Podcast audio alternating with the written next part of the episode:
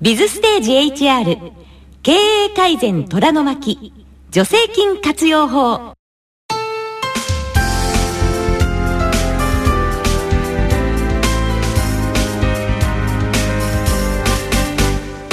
日々ビジネスの場で活躍されているあなたに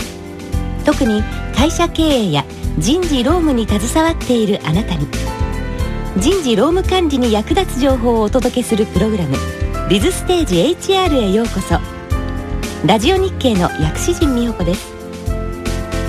HR とは人的資源管理のこと。ビズステージ HR では社会保険労働法規労務など働く人に関する制度や問題を取り上げていきます。この時間は経営改善虎の巻助成金活用法と題して主に厚生労働省管轄で支給される助成金の活用方法を8回シリーズでお届けします。ビズステージ HR シリーズの有料販売コンテンツ経営改善虎の巻社会保険料節約法と合わせてぜひご利用ください。講師は社会保険労務士で株式会社セレナ執行役員の松川優馬先生です。よろしくお願いします。よろしくお願いします。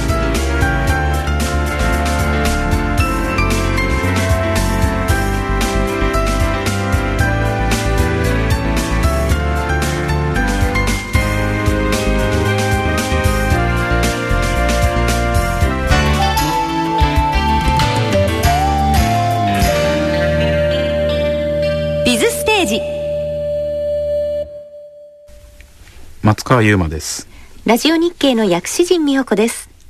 前回は雇用維持のための助成金として中小企業緊急雇用安定助成金をご紹介いただきました。松川さんこの中小企業緊急雇用安定助成金ですがどういう場合に支給されるのかということについてもう一度おさらいをしてください。売上が減少傾向にある会社でなおかつ従業員の雇用を守りたいという会社に給料の一部を支給しようという助成金になりますはい。苦しくてもこれからのために従業員の雇用を続けようという企業を応援するためにある助成金ということですね。はいはい。えー前回はその支給のための条件と休業について中心にご説明をいただきました。はい今回第6回になりますが、どんなお話になりますか？はい今回も同じ助成金についてなんですがはい。今回は休業に続きまして教育訓練の場合をご紹介したいと思いますはい。今回取り上げるのは、中小企業緊急雇用安定助成金その2ということで、教育訓練の場合ということです。これはどういうものなんですか？前回ご説明しました休業なんですけれども、はいこの助成金を受けて休業している場合は会社への立ち入りが禁止となりますので、はい。あまり長期間この休業を使うと、はい。従業員の方の生活のリズムが崩れたりモチベーションが下がったりなどいろいろな弊害があるんですがね。今回ご紹介する教育訓練を行うことによって、計画的に従業員の方のモチベーションやスキルを上げていくそういった使い方ができるかと思いますはい。その教育訓練のための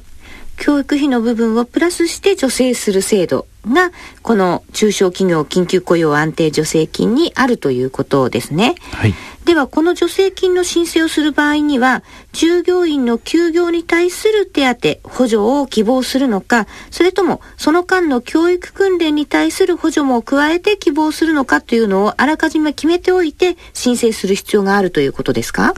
はい原則的にはそうなんですけれども、は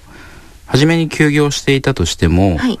後から手続きさえきちんとすれば、はい教育訓練に変更することも可能となりますあはい。では、この教育訓練に関する中小企業緊急雇用安定助成金を受給できる企業というのはどういう条件を満たす必要がありますか？前回ご説明した条件と同じなんですけれども、はい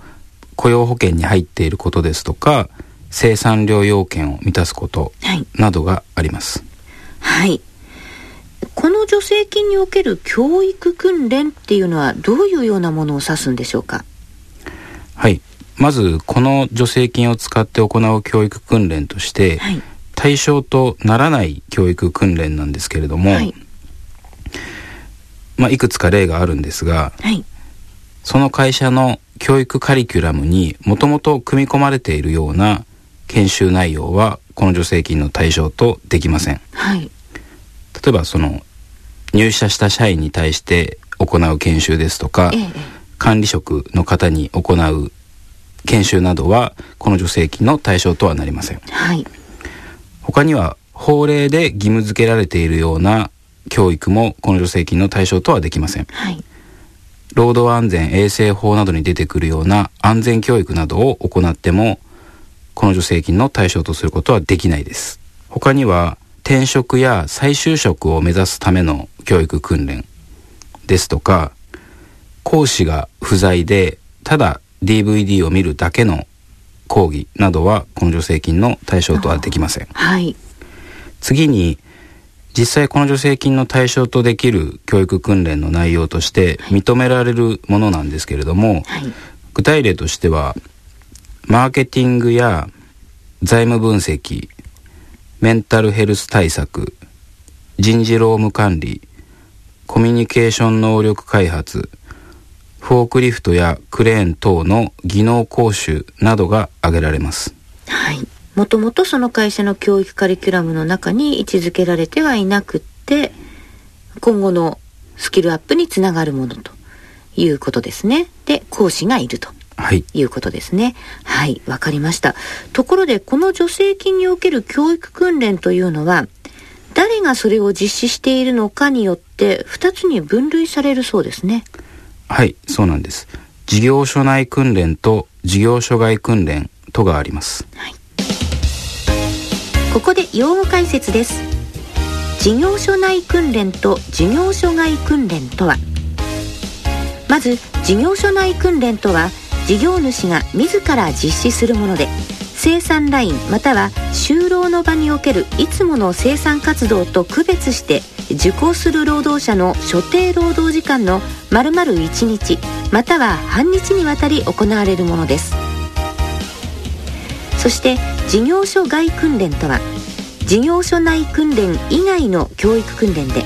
1日に3時間以上行われるもので受講日に受講者を仕事に就かせないものとなっています。以上用語解説でした。さて松川さん。ではこの助成金ですが支給額はどうなっていますか？はい。前回休業のところでご説明した金額に、はい、教育訓練費用としてプラスアルファが加算されます、はい、そのプラスアルファなんですが事業所外訓練の場合がプラス6000円事業所内訓練の場合がプラス3000円となります。そうすると事業所外訓練の方がお得だということですか？はい金額的にはそうなんですけれども、はい、事業所外訓練を行った場合まず3時間以上の講義を受けさせなければならない、はい、ということとさらにその日その教育訓練が終わった後に仕事をさせることが絶対にできないので、はい、その点だけご注意ください。はい。事業所外訓練の場合ですね。わかりました。はい。その他にも注意点はございますが前回休業の時にご説明した内容と同じものもありますので詳しくは厚生労働省のホームページ等でご確認ください。最後にこの助成金の活用方法としてもともといる従業員の方のスキルアップや生産効率を図り会社全体の業務改善のためのきっかけとしてぜひご活用いただけたらと思います。はい。というわけで今回は雇用維持のための助成金のうち中小企業緊急雇用安定助成金について、その後半部分をお話しいただきました。さて松川さん、次回は？はい、次回は会社を作るときに役立つ助成金というテーマでお話しいたします。はい、お願いします。なお、今回お届けした助成金の情報ですが、制度改正などにより受給条件が変わったり、支給が打ち切られるケースもございます。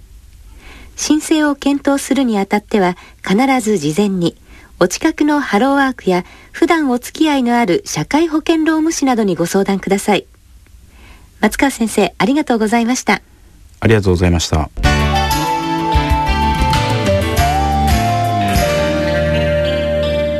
ビズステージ。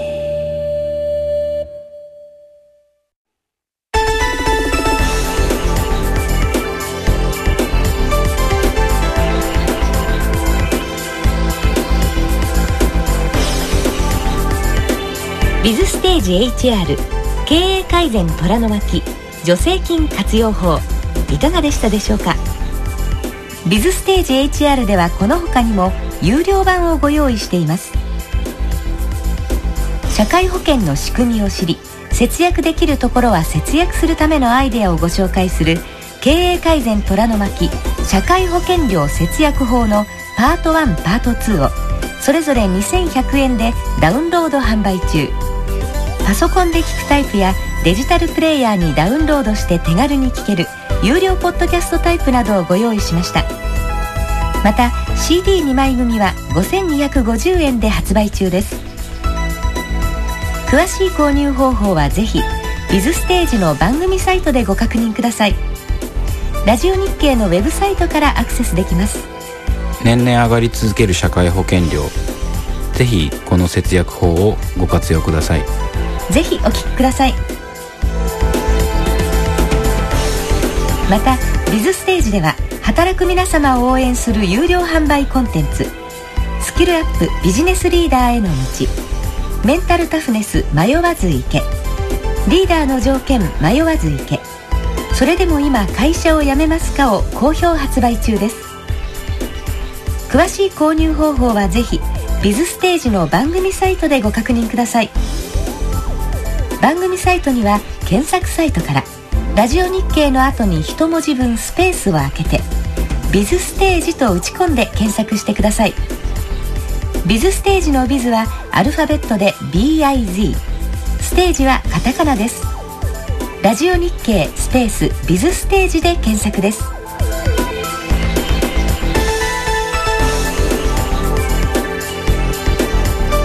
番組ではあなたからのご意見ご感想をお待ちしております。ビズステージウェブサイト右端の下の方にご意見お問い合わせというリンクボタンがあります。また携帯電話からは公式サイトラジオ日経モバイルにアクセスしてください。サイトの愛称ラジモで検索できます。おはがきの方は郵便番号107-8373ラジオ日経ビズステージ宛てにお願いします。ご意見ご感想楽しみにお待ちしています。それでは今回のステージはここまでです。ビズステージ HR 経営改善虎の巻助成金活用法。お相手は松川優馬とラジオ日経の薬師陣美代子でした